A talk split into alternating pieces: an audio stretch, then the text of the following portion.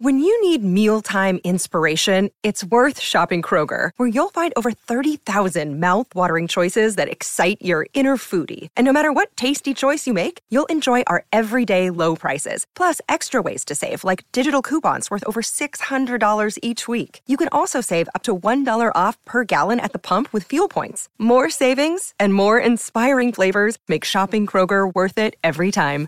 Kroger, fresh for everyone. Fuel restrictions apply.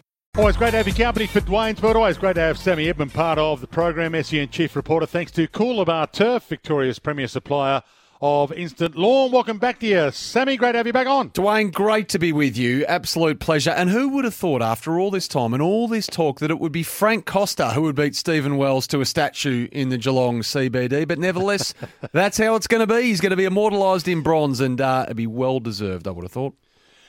Absolutely, and I think um, he's done more for the town. People sort of link him to the footy club, but in terms of the regeneration of the city, how much Frank has done, mm. um, and his family have done. So you know, Frank, you know, it's not about me, but when I first came to town, I was invited to Frank's house, and he wasn't president at the time, to play tennis, and you know, Tim Darcy and took us around to Frank's big pink palace on the hill at at New Newtown, and uh, did you hit him well? You know, we were invited in for. Well, I was told on the way in that because I'd played tennis with a couple of the boys, mm. no swearing, no throwing your racket. Um, it's decorum here. I know you're from Paraka, they told me, but uh, we don't throw rackets here. Uh, we don't whack them on the ground here, and we don't swear here. So yeah, there was a, but it was just a pleasure to be invited around and get some uh, the, the lemon mm. tea brought out during the change of sets and some sandwiches. So Frank has done a lot for people in the town over time. And Frank did tell me, you know, once you're Geelong, you're Geelong for life. And I remember those words kind of sticking with me. And there's a lot that rang true to it. So it's great that he's got a statue or getting a statue, yeah. And I don't want to make light of it, but thankfully the material required to build Frank's statue is not the same that is required for stage five of the GMHBA redevelopment. Thankfully, anyway, because that's, that's a really unfortunate setback for the Cats this week. They were really it was hoped that, you know, the momentum out of the Premiership, of course, the grand final win, and then um, about May, I reckon it was first week of May, having touched base with the Cats just uh, moments ago, Dwayne, that was the expected time that this stadium or this stand would be handed over and it would take GMHBA's capacity to 40,000. Sadly, now it's going to remain at 22,000 for the year. This project won't be completed while this season uh, is in train. So Geelong have said they'll accommodate the GAs, the walk ups, and so forth. They'll keep a set amount of seats aside. So hopefully, not too much interruption for the punters who want to get along and watch the Cats play this year. Now, their first home game is round six against Sydney, and they've got a glut of home games down there in the back end, of course, all tailored to this magnificent new facility that now has been delayed. So they're, they're in limbo a little bit. There's no new timeline on it, Dwayne. A bit frustrating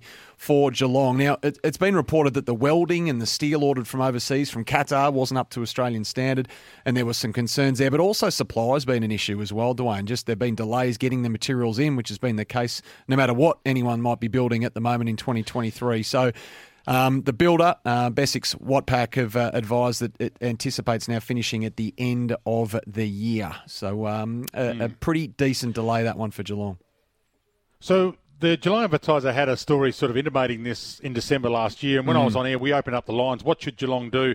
What should the AFL do um, with the Melbourne game, round 15? So a full house was expected for that one, 40,000 round 15 against Melbourne. It'll be a blockbuster. It might be 1v2. So do you think the AFL might move or Geelong might be forced to move that Melbourne game yeah. to the MCG? That's a real question, isn't it, for the league? Should it should it come to be that the, both sides are in contention and there's going to be a massive uh, attendance, which, as you say, at the moment, it's probably the only way you can look at it, can't you? So, as I said, the capacity will stay at 22,000. I think historically they've played some big games down that way. You know, a couple of absolute. Uh, there was an after the Siren Classic, wasn't there, when hmm. Melbourne were coming a couple of years ago, and it was a similar capacity then. So, I'm not sure whether Geelong will have to fight to retain uh, this home ground at GMHBA Stadium might be an interesting little topic as the year goes on, though. Yeah, well, we opened up the lines in December on it. Should if it's not forty thousand, if it's only twenty thousand, which we threw up, you know, I think mm. due to the advertiser article at the time, and there was a lot of uh, fan support for keeping it at GMHBA Stadium, but maybe it was just a lot of Geelong f- fans ringing in. But if it's twenty two thousand, how many would you be locking out of that? Seventy well, 65,000 um, you might lock out of that because you could get an 85,000 crowd at the MCG anyway. That would be giving a home game to Melbourne as well, which could be huge at that stage of the year.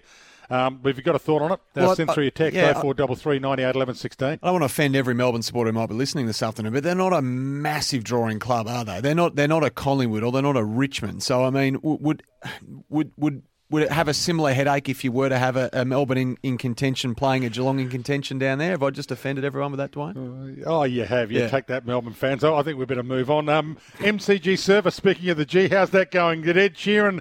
I didn't know his dancing carved it up. No, he did. 10,000 square metres, in fact, they're going to replace. But look, there's not their first rodeo. Okay, maybe this was a bigger concert than normal and held over the two days, 100,000 uh, going. Uh, in fact, he's playing at the Adelaide Oval tonight. So they've got a round one game on March 18 with Port playing Brisbane. So the same situation is going to take place at the Adelaide Oval. And then he's off to Optus Stadium this Sunday, Dwayne. So Oh, the same thing's going to happen then too. So look, HG Turf, they're the turf mob that, that have been um, brought in uh, to do all the Ed Sheeran concerts. So it's a jigsaw puzzle. They've just taken the square off. Well, it's bigger than a square, it's a massive square, and they're going to replace it um, piece by piece. In fact, starting today and tomorrow, as far as the MCG is concerned, and they'll they'll go over and they'll do the same in SA and the same in WA as well. So, look, there might cosmetically there might be a few little um, stitching lines, for lack of a better phrase, if you like, but the surface is going to be completely fine. It's not going to shift. It's going to be completely safe. It's going to bed down. It's going to stitch together and whatnot. So there'll be no issues uh, there, and a good run of weather forecast as well over the course of the next week or so. So everything should be fine.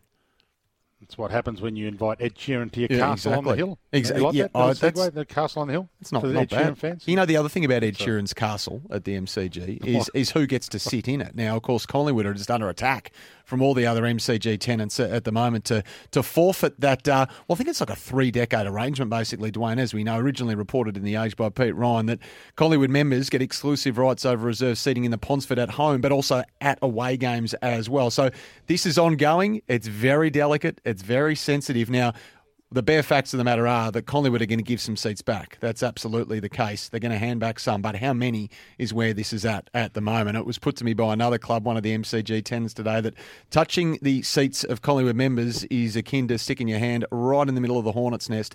So it's going to be on for young and old when this arrangement is watered back. Now, it is for 2024, but it will be decided sooner rather than later. So that's one to watch going forward as well. Anything else bubbling around before uh, you take off for the day? You've had a long day. You're on breakfast. Luke Beveridge's speech have become speeches have become the stuff of legend over time, Dwayne. I just love the fact that he's cut from a slightly different cloth. He's obviously a superb motivator. He hits on a unique message to trigger his players, and it would be hard to find that hook, I'm sure, when you've been coaching as long as him, to to get that motivational sting out of your players. He's been a premiership coach, a grand final coach, and finals in whatever it is, six of the eight years in charge. We've had a list. I've made a list of all his uh, weird and wonderful speeches over the years. Last night, though, he touched on ancestry and renewal, and he tied it back to the Dogs' new facility, history of the area around Footscray and the Whitten Oval, given they're building that big new facility down there at the moment in Footscray. So just working my way through that speech at the moment, but it is classic Beveridge, the same man who's had Thor's Hammer come out, the Cape Cape Buffalo, the Salty Dogs book, Willy Wonka, Dr. Seuss, and the Beatles referenced as well. Che Guevara over time, the Argentinian-born revolutionist. He's just reached back into his trick bag again, Dwayne. Long live Luke Beveridge as an AFL coach. I agree with you, Sammy. He adds uh, such a nice variation. Great to have you on. Always good to be able to take you onto my program, Sammy. Thanks for sticking around. Good on you, Dwayne. Sammy Edmund, thanks to Coolabah Turf, Victoria's premier supplier of instant lawn.